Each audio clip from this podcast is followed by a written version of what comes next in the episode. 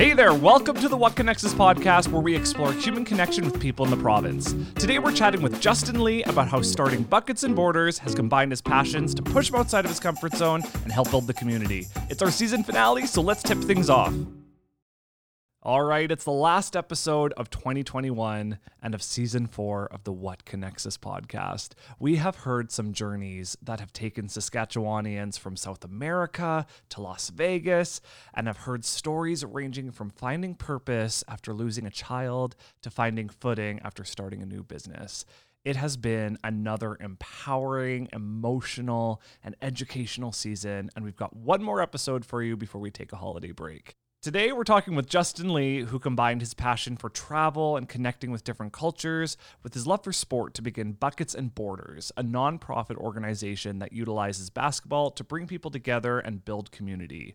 Justin is going to tell us all about the inspiration for the initiative, the highs and lows of starting a nonprofit organization and community leadership, and all about their first big impact in the community through the Lakeview Project. If you've met Justin before, you know that he has such a chill vibe to him, but you can sense that underlying fire and passion to leave things better than the way he found it. He has such an ease to him, but I promise that you won't find a harder worker, and I'm excited for him to share with you how he's been able to not just revitalize a basketball court, but engage, unite, inspire, and energize a younger generation to give back. So let's waste no more time and get to the conversation. What connects us to Justin? Let's find out.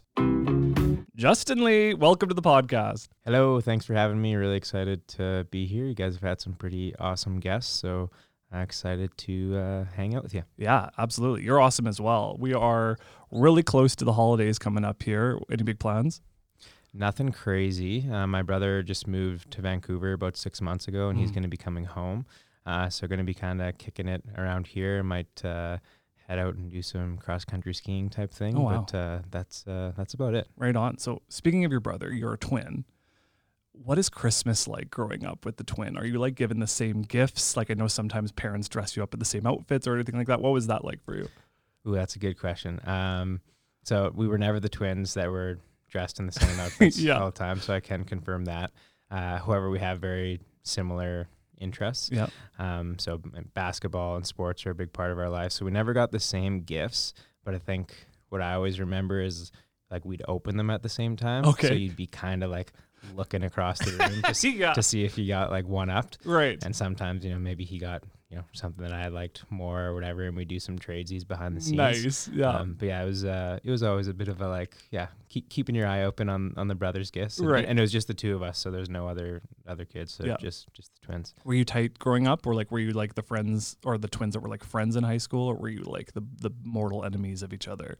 No, we were we were always tight and remain so to the day. Mhm. Um, I think that was, I mean, we've gone down entirely different career paths and have different interests in that regards, I guess, and different personalities, but we have uh, a lot of the sh- same shared interests, and um, I think it's pretty unique growing up with a brother that has the same interests because there's just always something to do with them. Don't get me wrong, we had battles yeah, as, as, twins, like a lot. yeah. Um, but uh, I think they kind of contributed to our, our long term Yeah. friendship. Oh, that's awesome. So that's just a part of your story. Give me some background on uh, who you are so we can better understand your story. Uh, yeah, so I am, uh, my name is Justin, obviously. Um, grew up in Regina, Saskatchewan.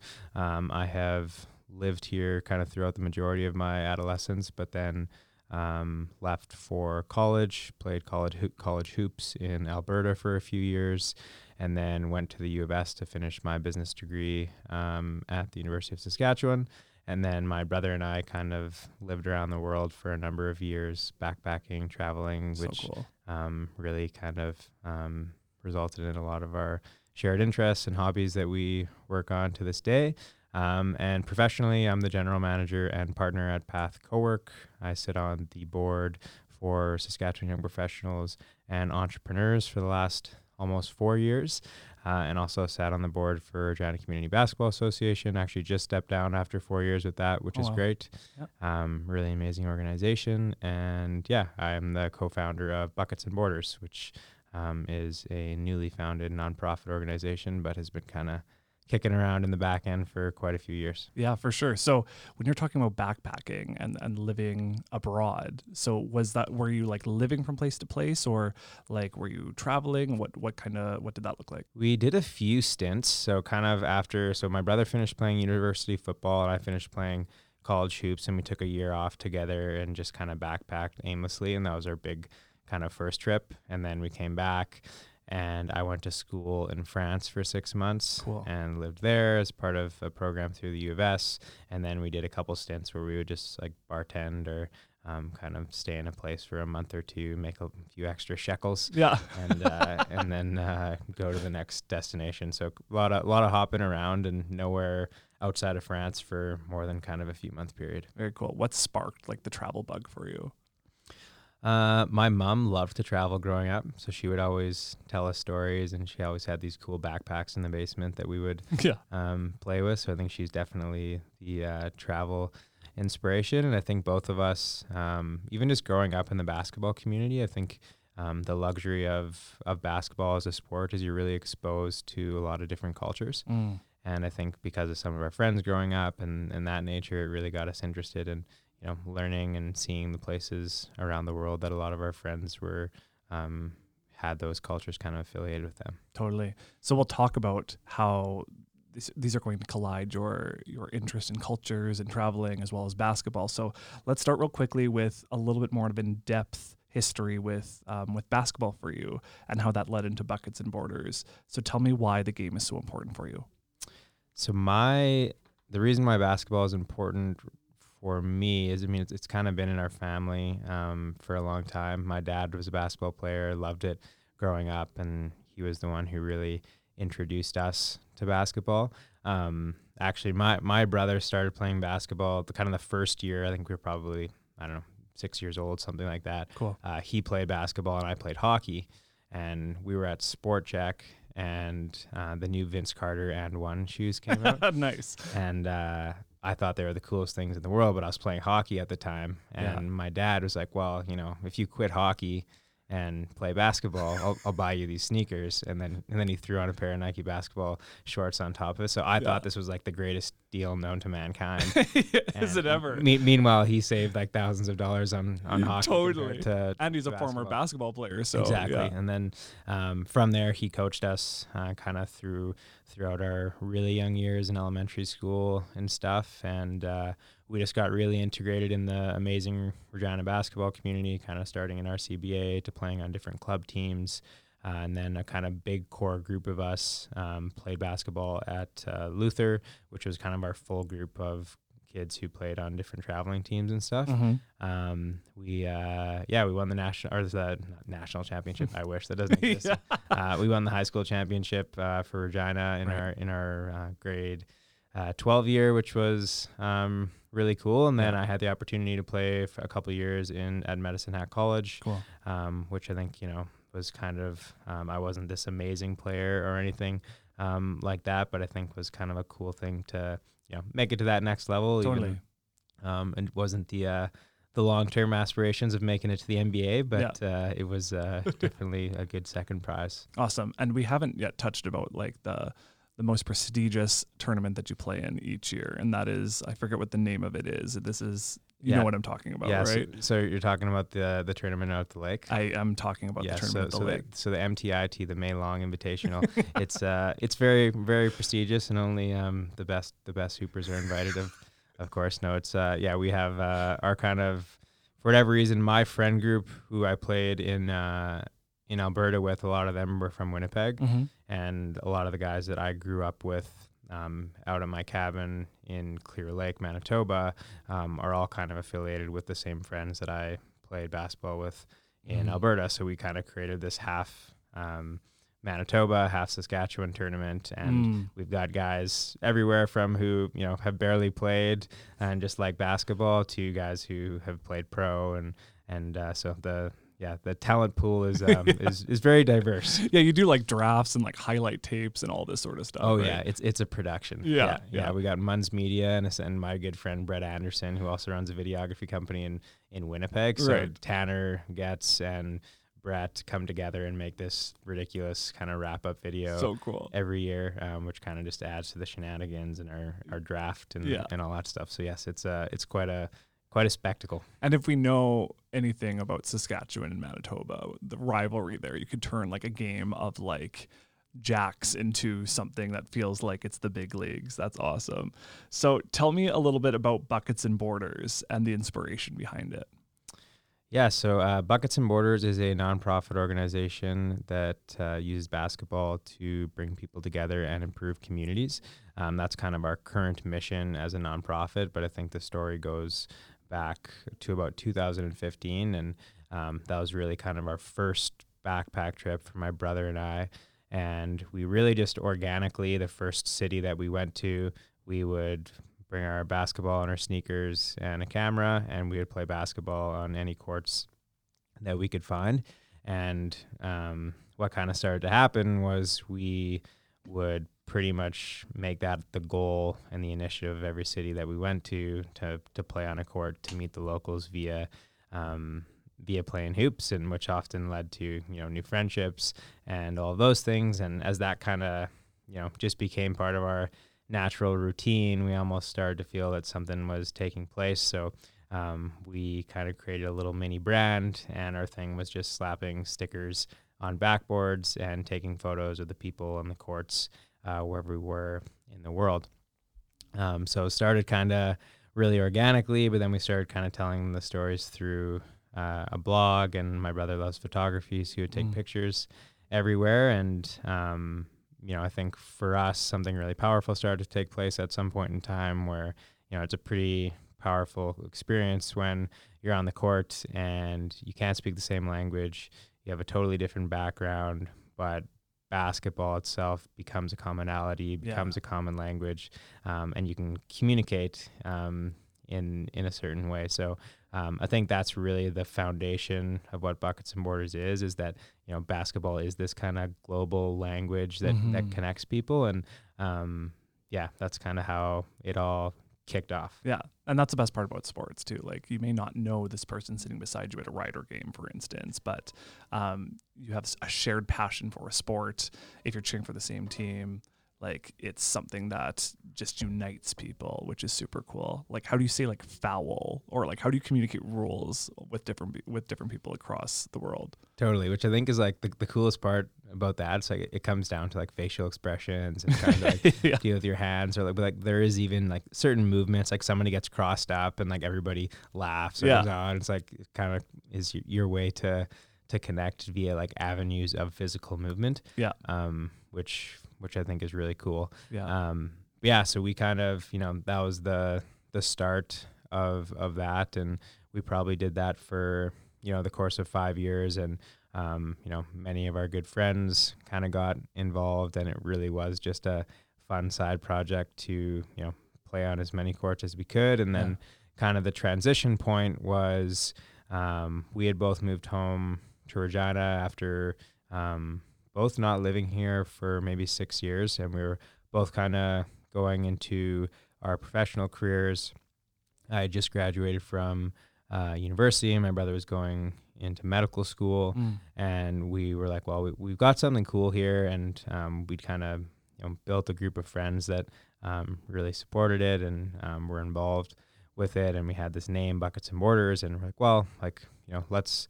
Let's turn this into a nonprofit organization, and I think that started to be a conversation we were having maybe for the last couple of years. Like, how do we maybe turn this into Right. into something? And then um, essentially, our you know kind of first court that we grew up on playing um, in Lakeview, um, dubbed the Cage, um, is where our kind of core friend group grew up playing.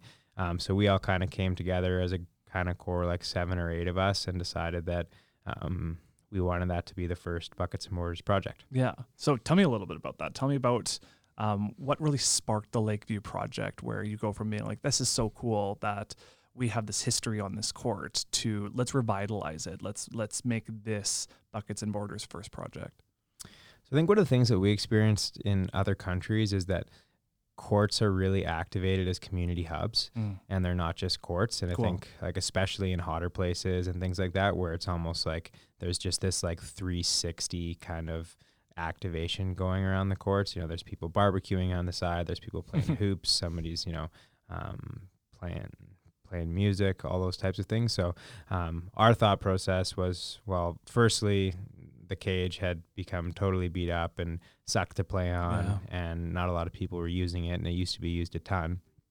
Um, and then secondly we thought that you know activating a space in a really positive way that you know isn't only for basketball and kind of activates the community via colors and murals which are some of the things that we were definitely inspired by from some of the courts we played on overseas we're like well let's let's do this to this court and like let's you know make this one of the most iconic courts in the prairies Mhm. by you know making it look totally different than anything else that exists Cool. And tell me about the the colors because like if anybody has seen Buckets and Borders branding, it's it's vibrant, it's really bright and like it draws you in right away. So tell me about the inspiration, about the use of the colors and how you wanted to inject that into one of Regina's courts. Totally. So the the brand colors um, came from uh, a long, long creative session with uh, with Lucas Howlett, um, who is one of our main volunteers um, and our director of design at Buckets and Borders, and Mm. he does um, pretty much everything design related. So it would have been, I think, 2016 when we officially made our first logo, which was meant for stickers. Right. Um, but we essentially wanted to create something that celebrated multiculturalism, um, that was bright, was inviting, and we kind of created our circle logo to to represent all the different countries that we had traveled to, um, and all the vibrant cultures that we had been um, coming into um, to to knowing um, were kind of represented through these colors and you know just the the vibrancy and positive um, flavor that these things give us really kind of remind us of um, all those different countries that we went to. Yeah, so cool. So you go from having this really cool idea, like it's one thing. I think a lot of people get stuck on this next step of like, let's do this, let's do this, but then to actually take the step to do it, you end up running into like some weird obstacles or permits, different things like this. Did you have to get city approval, or like what kind of process did you have to follow on this? It was a long process. Oh, was it? um, Yeah, it was definitely um, a learning curve because we didn't really know where to start. Um, and it probably actually started three or four years ago. We initially had this plan to put a court in uh, Wascana Park, um, which had a million bureaucratic kind of steps to to get through. Um, so we decided to shift our focus, and it would have been 2018 when we started having conversations with the city. Um, and then we quickly learned that this actually wasn't on city land, but they essentially gave us approval to, Mm. you know, touch base with the public school boards, which it's on their land. And then once we knew that, we essentially connected with them and had to get written approval from the public school board. Um, and then from there, they were honestly just incredibly supportive um, and kind of gave us that written approval. We had to make sure that we were, you know, getting all the right city street permits if we were blocking everything off and and all of those things. But it was pretty much a direct conversation with public school boards. Got them on board. Their maintenance staff really helped us out a lot throughout the way. Um, and then we were kind of off to the races. That's awesome that they were able to jump in and say like, okay, let's try this with you. So how did you source the funding required to make this possible? Like what streams do you utilize to generate all of this capital? Great question. Um, and I think yeah, like getting buy-in is is super interesting when you haven't done anything yet. yeah. um, and especially when it's a group of guys that are essentially like, hey, we want to like throw a crazy amount of paint on the ground and it's going to cost 85 grand. Totally. Yeah.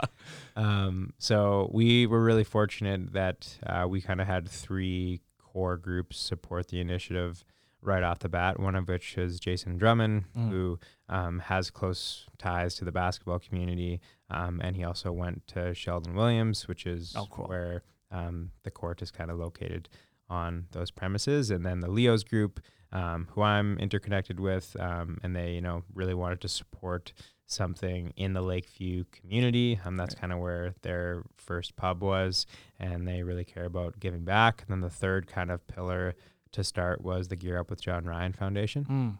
So John Ryan um, also went to Sheldon, so there was a natural tie there.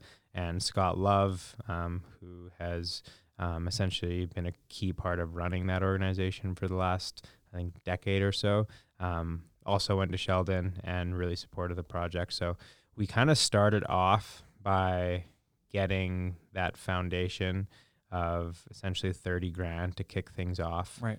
Um, and then I think by having that, it gave other sponsors and, and grant applications uh, the confidence that, you know, we weren't starting from nothing. Right. Um, so yeah, I think really important to kind of get that foundation, Mhm. um, get people to believe in you, show that we're legitimate, and then um, the rest really came from honestly so many different avenues of support throughout the community, which was really m- almost overwhelming how much Yeah. support we got. I think you know, so we as a nonprofit um, through Sask Sport can write um, tax receipts. So we had you know anywhere from one hundred to five thousand dollar individual donors who Mm. just kind of you know out of nowhere with no expectation for any sponsorship glory or anything like that Mhm. um, just donate through the website which which is really cool and then we had kind of some of our other major sponsors um, SaskTel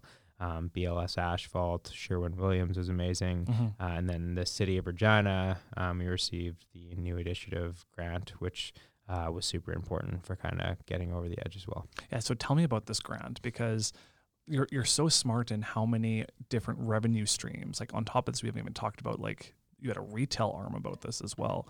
So tell me a little bit about utilizing this grant because I think grants are things that people may not know a lot about.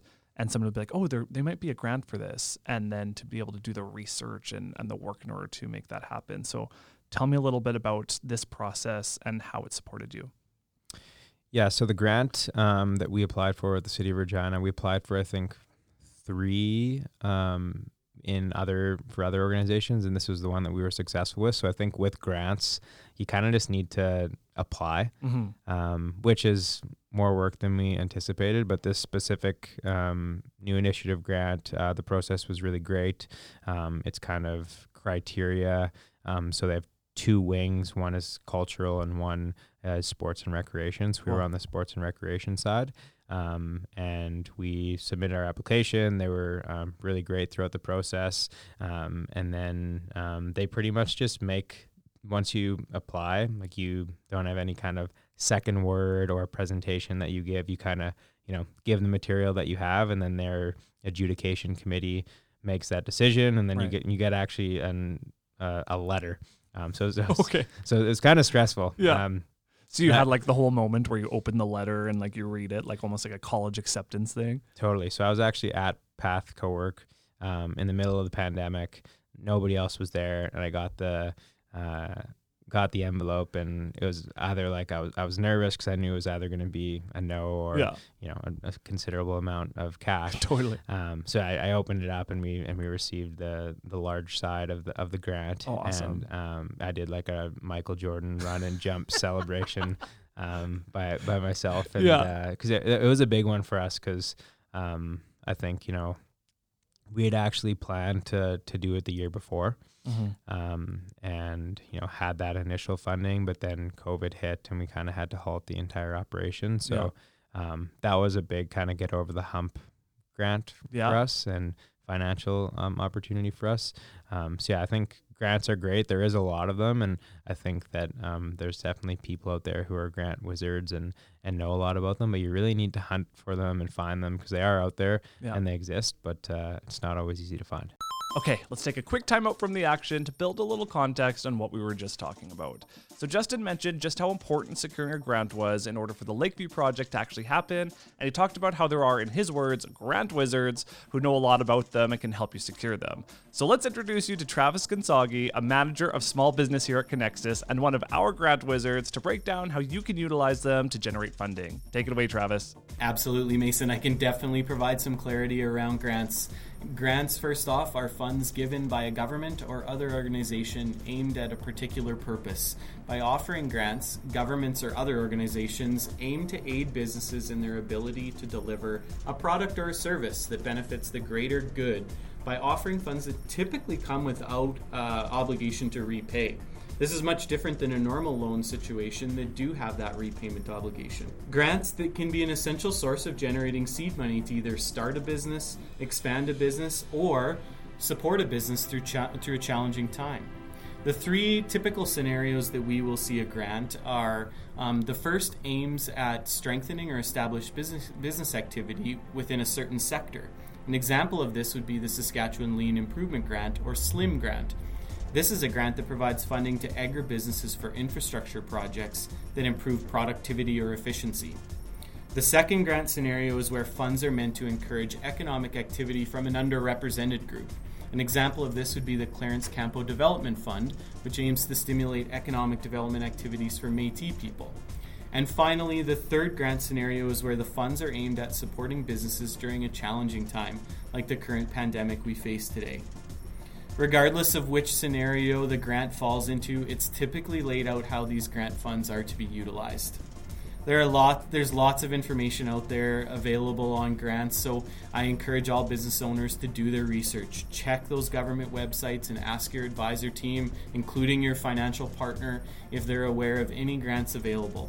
In Saskatchewan, we tend to lean on resources such as the Chamber of Commerce, Square One, WESK, Futurepreneur, Clarence Campeau, and others, as these are organizations that are a great source of information as it relates to grants. Hey, thanks, Travis. Grants are things we never think of, but they can truly be the deal breaker for whether an initiative can get off the ground. With that context in mind, let's get back to our interview with Justin. So, all of this is awesome. We're talking very much process focused. I want to hear from you in terms of how you are feeling. How are you feeling throughout this process? Is this feeling overwhelming? Is this exciting still? What where are you in here?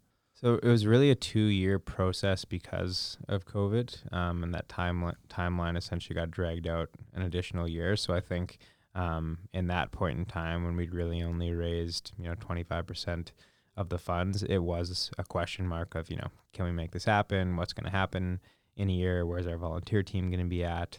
Um, but then when we, you know, things started to get better with COVID and we hit um, this previous spring, or I guess about November last year when we decided to do the launch, we just said like we are not going to let anything not allow us to finish this project. Part of the reason why we were confident to complete it was just the community support from the very beginning, mm-hmm. um, which you know came in many forms from simple DMs to phone calls to large checks um, to people willing to volunteer their time. So I think we really felt um, as though we could raise the money based on the amount of positive feedback that we got, and we already had some working operational capital to to kick things off and start purchasing and ordering some of the things that we needed. So I think this time around in the second phase in the last year, our team felt very confident. Definitely a lot of times like, oh man, are we gonna pull this off mm-hmm. and and like is it going to look like we've part of the like challenging thing of having such an amazing graphic designer like Lucas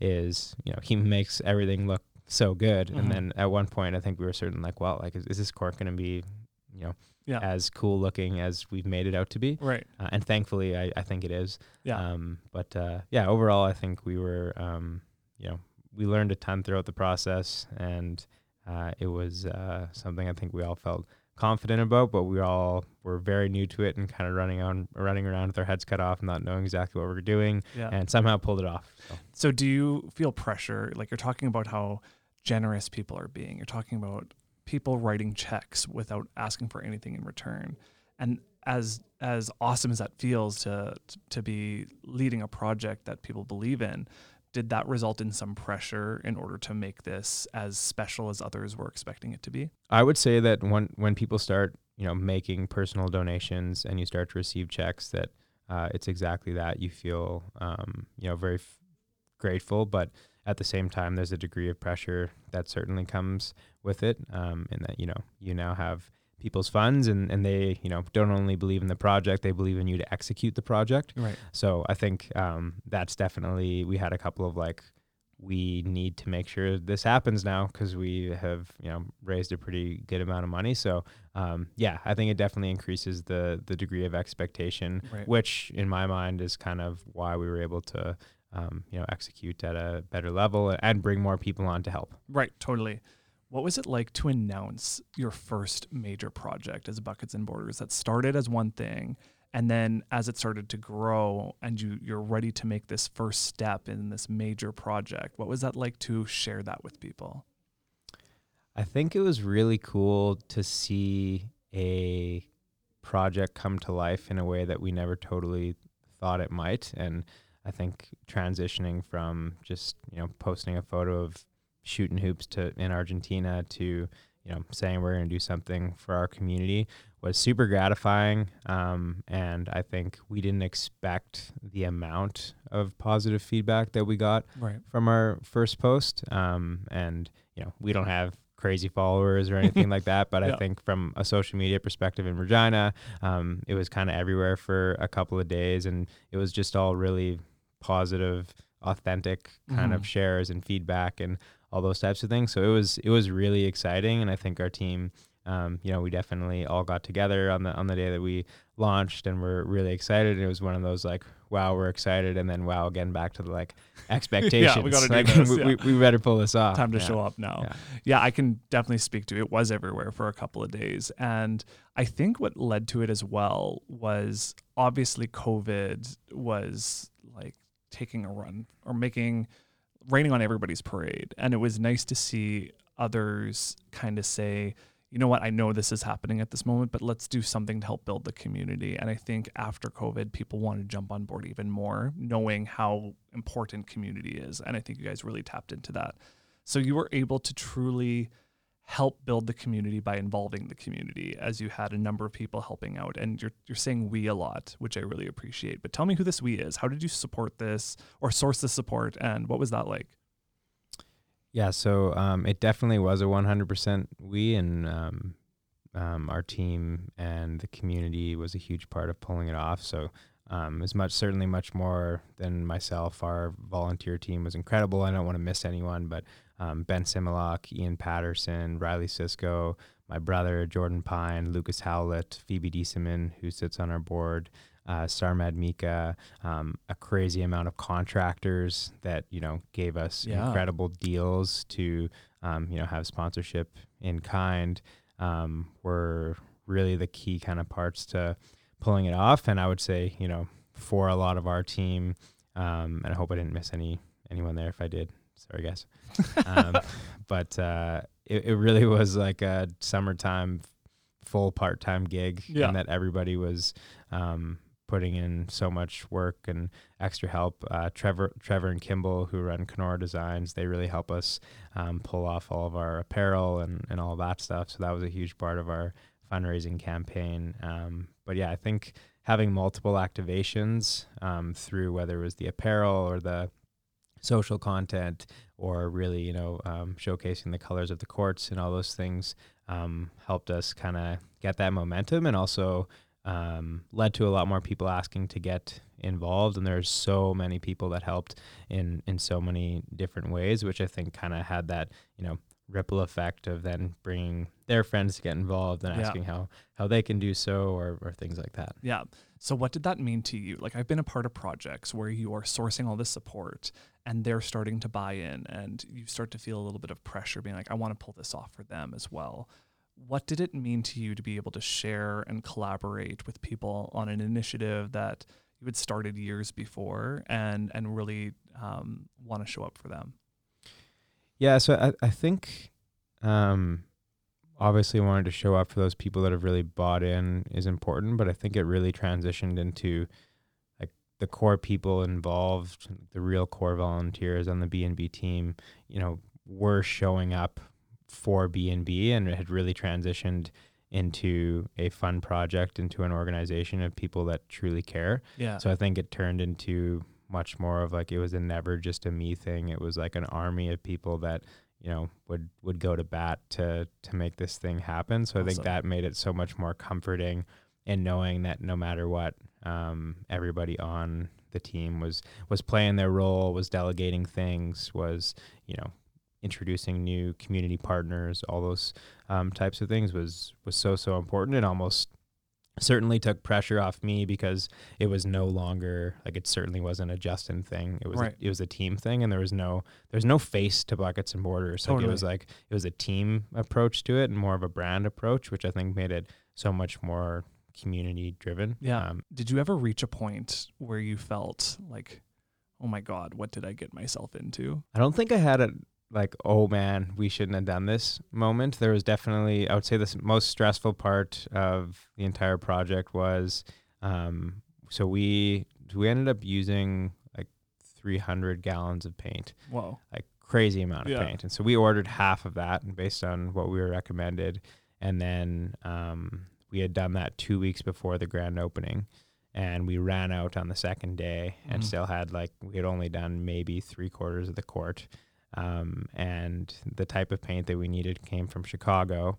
So it was backed up on order, and then um, we didn't end up getting our second order of paint until like Wednesday night at 10 o'clock. Oh, And wow. big shout out to the Sherwin Williams crew and, and anybody that needs to buy paint. I, yeah. They like went so to bat for us. Like they literally dropped off paint at 10:30 on a Wednesday night Oh, cool. and we did the like graveyard shift painted until 2.30 3.30 in the morning Yeah. and then the next weekend finished the the or the next day finished the final coat because then uh, um, the grand opening was Yeah. was on the saturday so it was just like it was really n- nerve-wracking selling this vision of what the court's going to look like Yeah. but then not totally having all the paint to make it look like that. Yeah. It was like we can't hold the grand opening and and uh, and have like half a painted court here. Just Yeah. just wouldn't work for the vision that we've been selling. But Right. thankfully, uh, yeah, it all kind of came together, which I think you know is the nature of projects like this, the nature of entrepreneurship, all of those things that often things do kind of um, come together at the last minute. But I think that was one of those reminders of like the team being behind this Yeah. and and not just our like really close knit volunteer team then the kind of core people but like we had like maybe 30 people of extended family friends other players on different basketball teams whatever just like show up that night and grab a paintbrush uh, Yeah. and and get to work so um, that was pretty cool Yeah, that's almost like in a weird way always the best part about events when something goes wrong and everybody has that like moment of panic, but the opportunity to see people come in and save the day and you just really value those those people and those organizations like Sherwin Williams. But then also like 10 years from now, that's going to be one of the first things you reminisce about is remember at 3 a.m. on the Wednesday before we were painting. And I think that's where a lot of like the fun memories and stuff will come from. totally 100% none of, none of the super easy stuff will be remembered it's more so the the things that took a lot of hard work Totally. So you talked about uh, the grand opening festival, which was so cool. Take me to launch day. What was that like for you? launch day was really cool. I would say uh, surreal, um, in that you know when you work on something so hard and it's kind of finally um, that day that it does does feel a little hectic. Uh, for me personally, it was really cool because I had a lot of really good friends that uh, have been involved in kind of my basketball journey, flying in from Toronto and Calgary and Winnipeg and Vancouver, and um, so I had such an amazing support work, uh, network, not just of you know our core team and my family in Regina, but um, so many amazing people coming in for that day. And then everything after that was pretty much just like mayhem. I barely remember having conversations with people. Um, I think about fifteen hundred people showed up throughout the day.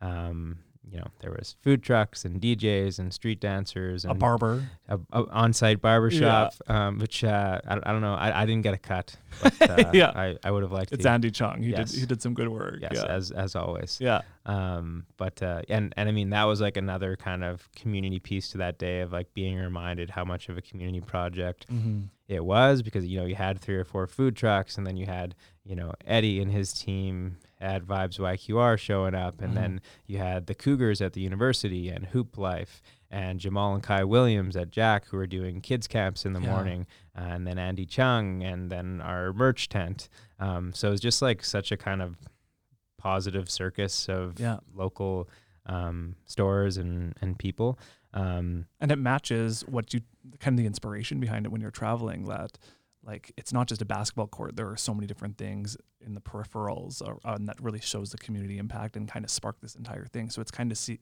kind of really cool to see the how that ended up mirroring each other Totally. And I think, you know, a big inspiration of Buckets and Borders is the affiliated cultures of basketball. And that kind of was supposed to be represented on that day from everything from, you know, sneakers and hip hop and Yeah. streetwear Yeah. um, and playing basketball and just bringing people together. So I think, um, yeah, the, the day couldn't have gone any better. Um, we were actually blessed by the rain because um, the Buckets and Borders team of our core volunteers was going to go on and play against all the young gun uh, young gun cougars and then Yeah. it, like just about as we were stepping on on the court it it started raining and I was the first one to be like oh well you know Yeah. it's, uh, it's well, too we- dangerous out we would there have taken them yeah but I guess we win um, yeah exactly um, so yeah, it was uh, the day couldn't have gone better. I mean, I think it was cool. Even I know the vendors, um, you know, they sold a lot of stuff and Yeah. they had um, a good day. So it really kind of um, felt like a festival. And um, there was yeah, just so many amazing people there. And Yeah. um, we sold a lot of merch, which is cool. yeah Um, so yeah, it was an amazing day. yeah, we walked over after a volleyball tournament right after the slam dunk competition. And there was just like a buzz. Like even as we're walking up, the the colors of the court stood out. People walking out just felt so like we're talking about how this is a revitalization project. During COVID nineteen, it's nice to see when people feel like buzzed about something happening in the community. So one hundred percent there was an energy to that day. And it's so cool to see like something like that come to fruition. So, what were, or looking back now, what emotions stick out when you think about the Lakeview project? Uh, well, thank you for the kind comments and happy you had fun at the, at the grand opening.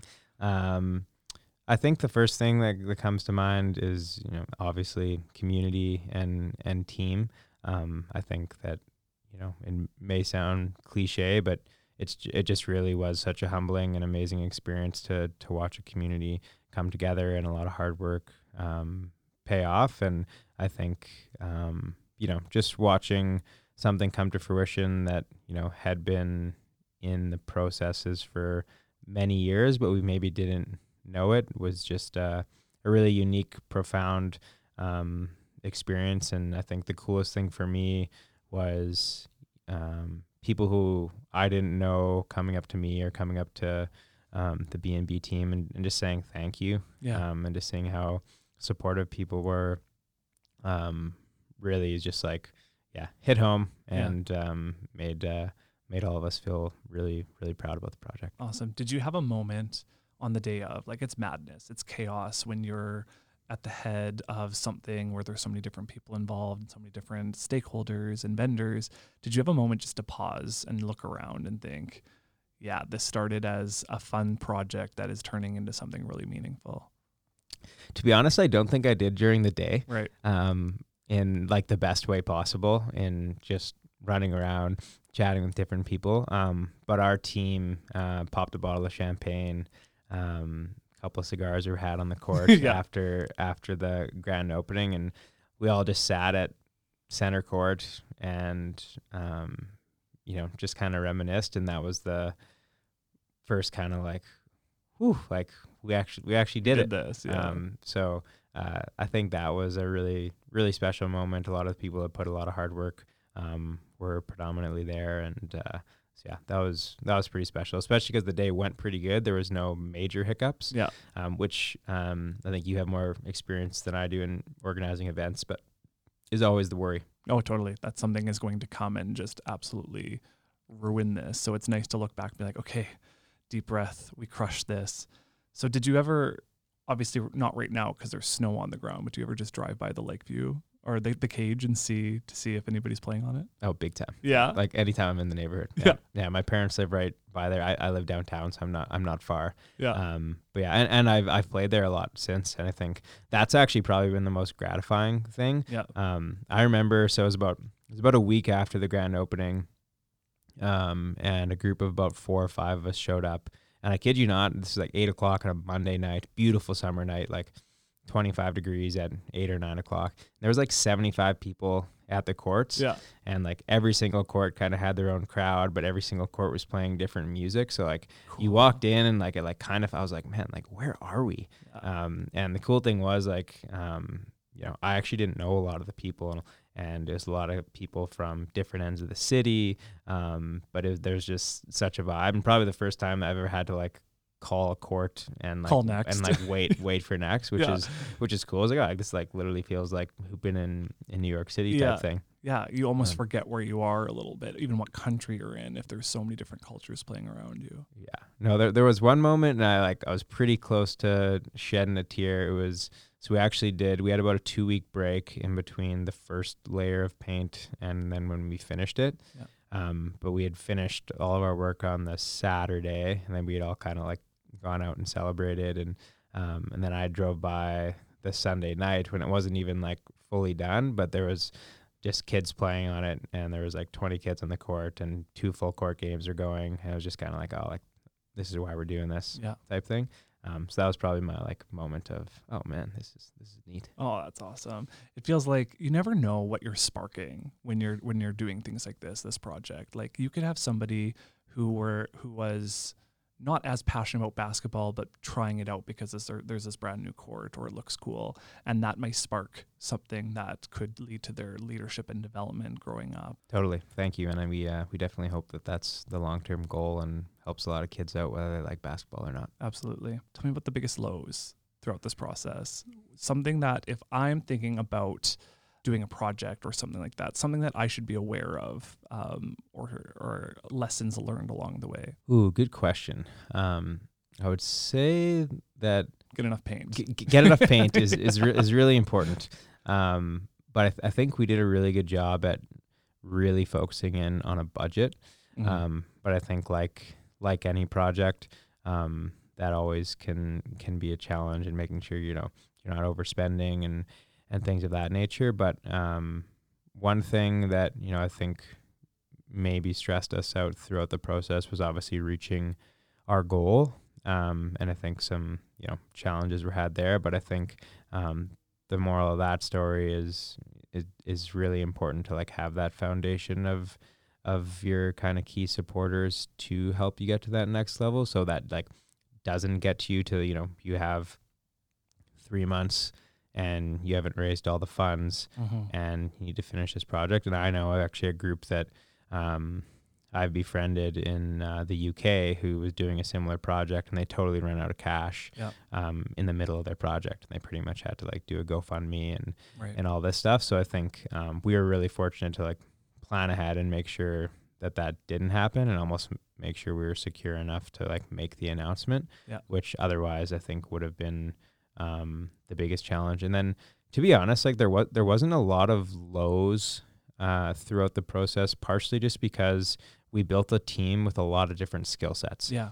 Um, and I think there was really no moment where anybody like wasn't pulling their weight. hmm So by having, you know, different people with different skills in videography and design and project management and construction, um, we didn't really hit a lot of those like kind of sad, terrifying Yeah. moments. Like it was honestly a really positive process and um, nothing like really crazy other than um, really the paint was kind of like our biggest scary moment. Yeah, love that. Okay, so tying it all together, how do you balance buckets and borders with your work, your relationships, and the rest of your life to make sure that your passion isn't overtaking some of the things that you really need to to focus on as well?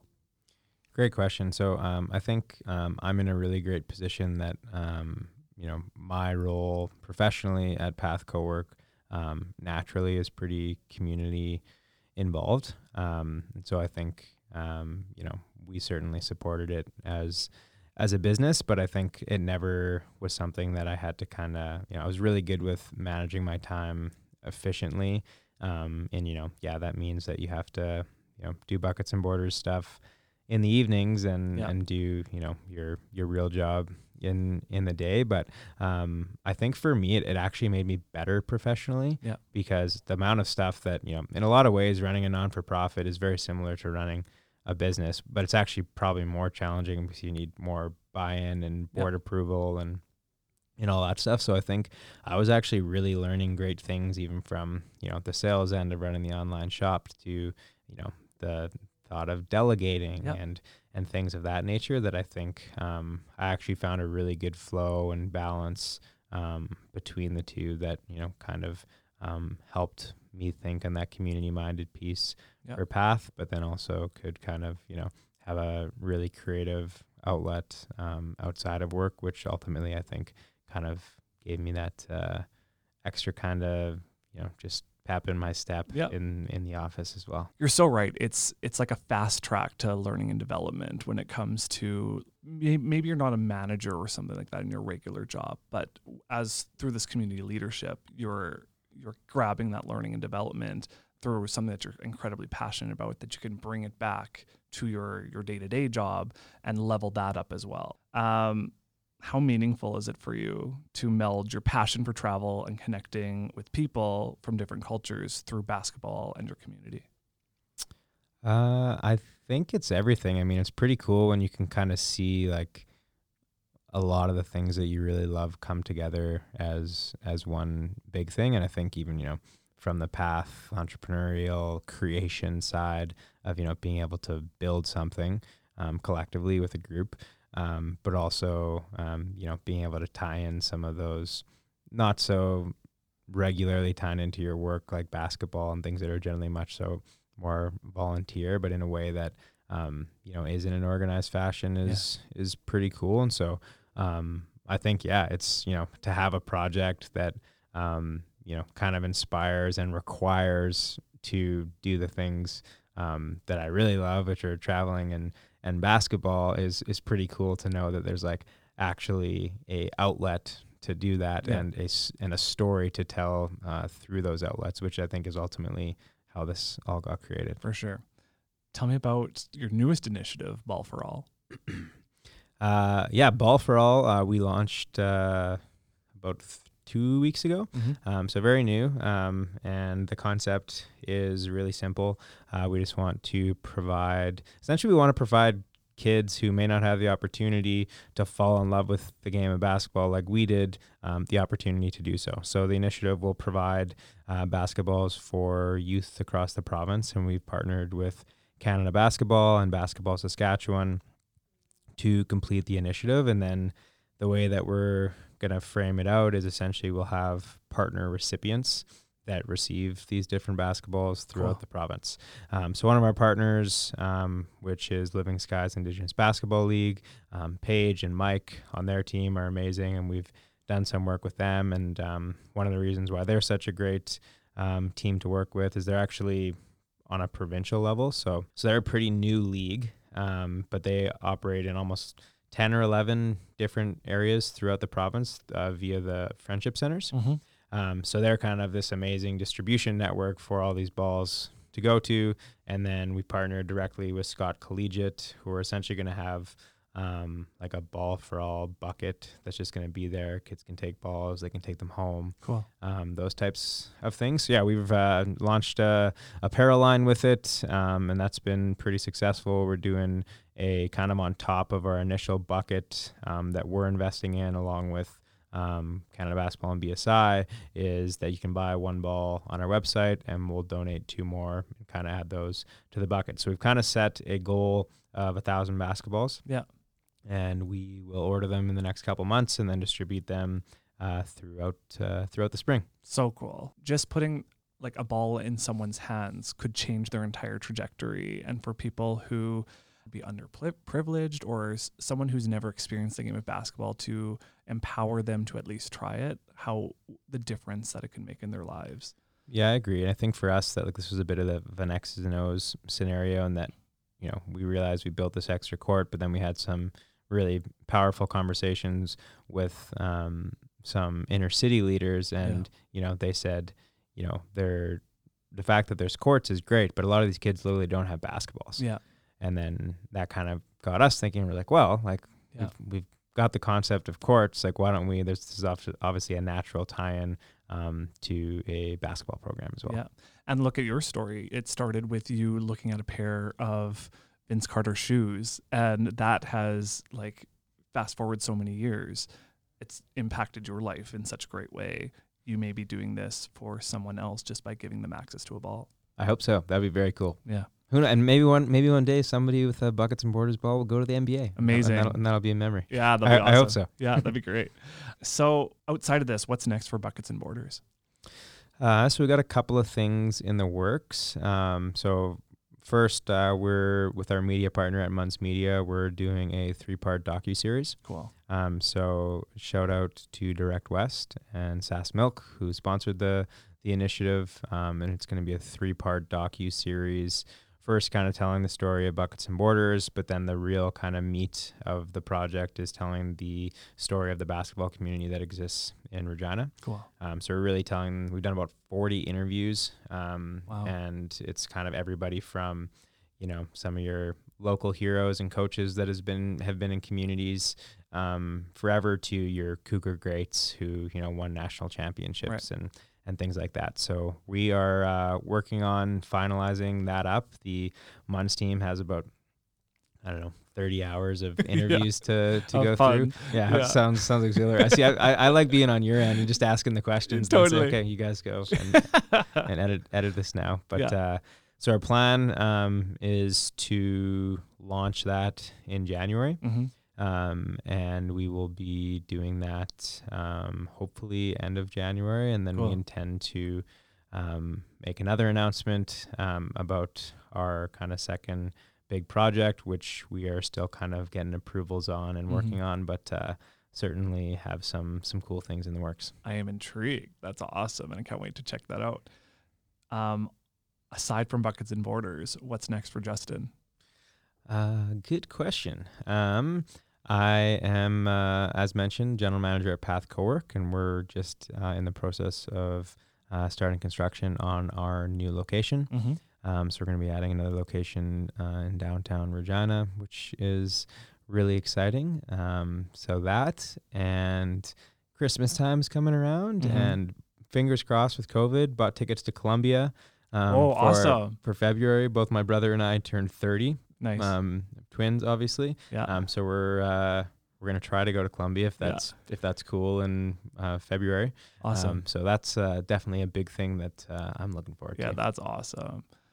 Um, final question before we jump into some speed round questions. Reflecting back on the beginning of your journey with Buckets and Borders, what have you learned about yourself? I have learned that it's a lot more fun to do cool things with people by your side. Yeah. Um, I've learned that I think, um, you know, if you bring the right people together, you learn from them, they support you. Um, that that is really the catalyst to to really grow things and take things from ideation to um, the outcome that you want. Yeah. Uh, and I think for me, I've you know personally just learned that stuff like this makes me feel really good, and um, is going to be you know buckets and borders certainly will be something that plays a role in in my life, and um, that you know impact driven initiatives like this are, are really exciting and and just make me feel good. Yeah. Makes makes the old ticker feel good. Yeah, I love that. So before we let you go, I'm going to hit you with some speed round questions. Um, these are on a completely different level, a little bit more surface level, but they're Okay. still fun nonetheless. Um, first question: favorite aisle in the grocery store? Ooh, I'm a big fruit guy. Okay, Yeah, yeah. yeah. I, I like So the uh, produce yeah, and produce. You know, dive into some bananas. yeah, you know, check the old avocado section, see if see if they're uh, ripe or not. They're ripe or not, Yeah, yeah. So I, I like that. I mean, obviously, um, yeah, I've become a big bubbly guy yeah. as well. Good one. So the the the bubble aisle is pretty pretty, Yeah. co- pretty colorful. So so naturally fun. Yeah. love that. Favorite pair of twins other than you and your brother? Probably the Morris twins, who Okay. um, are both in the NBA, Yeah. and they really took the whole twin thing to the next level. Yeah. And they actually have mat like they have like neck tats and both like leg and arm sleeves, and Right. but they got the same tats like everywhere. Yeah. So like they have the, literally the same X tattoo as one as on the same arm type thing. So um, they really went for it, and it's kind of cool to see um, some twins in the league. Imagine going out one night and making an impulsive bad decision that you have to get a tattoo and then having to explain to your twin that they have to get the exact same one. I like that. I, I kind of wish that uh, I I could do that to my brother. Next question a song that you never get sick of. I'd probably say Circles by, Okay. Ma- by Mac Miller. Yeah. Big Mac Miller guy. Yeah. Uh, also my like favorite song of all time and favorite hip hop artist of all time. Um, is Common. So Yeah, Go cool. is like a is a big time Love uh, that. repeat button for me. Cool. Guilty pleasure of yours. Hmm. You know what? A, a guilty pleasure that I recently gotten into that I dropped for years or didn't even really know was that, but I've been I've been dabbling with the with the Eggos on the weekends. Okay. Yeah. Here and there. Yeah, Yeah. yeah. Some some blueberry Eggo action. yeah. Yeah. They're so easy, man. yeah, they're a little too easy. Yeah. Le- yeah. Lego my Eggo. Um, what's your comfort food?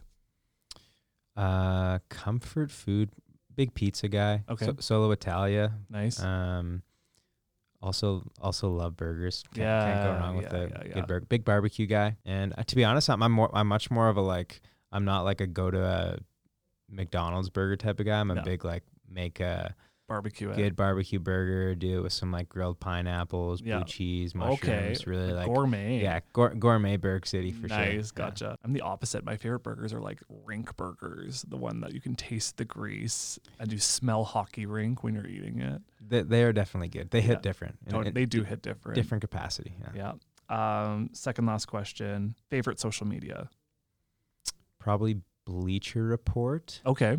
Um, actually, take that back. Uh, Asphalt Chronicles um, is ran by a guy named Kevin Couliau, Okay. and he's kind of the godfather of basketball photography and Right. street art. Yeah. Um, so I actually I bought his magazine when I was, um, I think in like second year university, and we've since like become Instagram buddies. We we Oh, talk cool. and stuff, and um, never met him in person, but he um, was a big influence on Buckets and Borders, and he's kind of like that OG flavor of capturing real street basketball. So Cool. his uh, his page I would recommend um, big time, even just from a photography perspective. He lives in Paris and travels all over the world. Nice. Um, really cool. Uh, last question for you. What connects us? What connects us? Uh, I think activating space for people to feel comfortable to talk to each other feels Cool. connects us. I think that um, I have certainly, even you know, through the form of of B and B or the cage or whatever, um, have felt that like space activation is super important. I think even you know at Path that um, your new Conexus office, I think creating comfortable places that allows people to connect Yeah. is when it really really takes place and is much more authentic and vulnerable and real um, when it's in a place that people feel um, obliged to to talk about things rather than kind of forced. Yeah, great answer. Justin, thank you so much for taking some time today. Whether you're admiring the Lakeview Project or Buckets and Borders work from afar, or you're close to it and you can see just how much work and passion you guys are putting into this, it you can agree that this is such an amazing project that is going to impact so many different people. Personally, you're so humble. You don't say I, I did this, I did this. Everything is we. You're such a great leader, and so many people are going to listen to this and and hopefully are inspired to to make some great changes um, for the community as well. So thanks for joining us. Cool. Well, thank you so much for for having me. You're awesome, and shout out to uh, everybody that helped out with this project in any capacity because there were uh, were many people. Awesome. Well, that's it for our chat with Justin and for this season of the What Connects Us podcast. We'll be back in January with a new episode, but until then, if you like the podcast, please do us a favor and hit that subscribe or follow button, leave a review of the podcast, and share the podcast with a friend or on social media. This has been an amazing season, and I want to thank Greg, Felipe, Andrew, Katie, Carla, and Justin for their vulnerability and their courage in sharing these stories with us. I want to thank you for listening and hope you have a happy holidays. We'll be back in January for season five of the What Connects Us podcast. Let's connect then.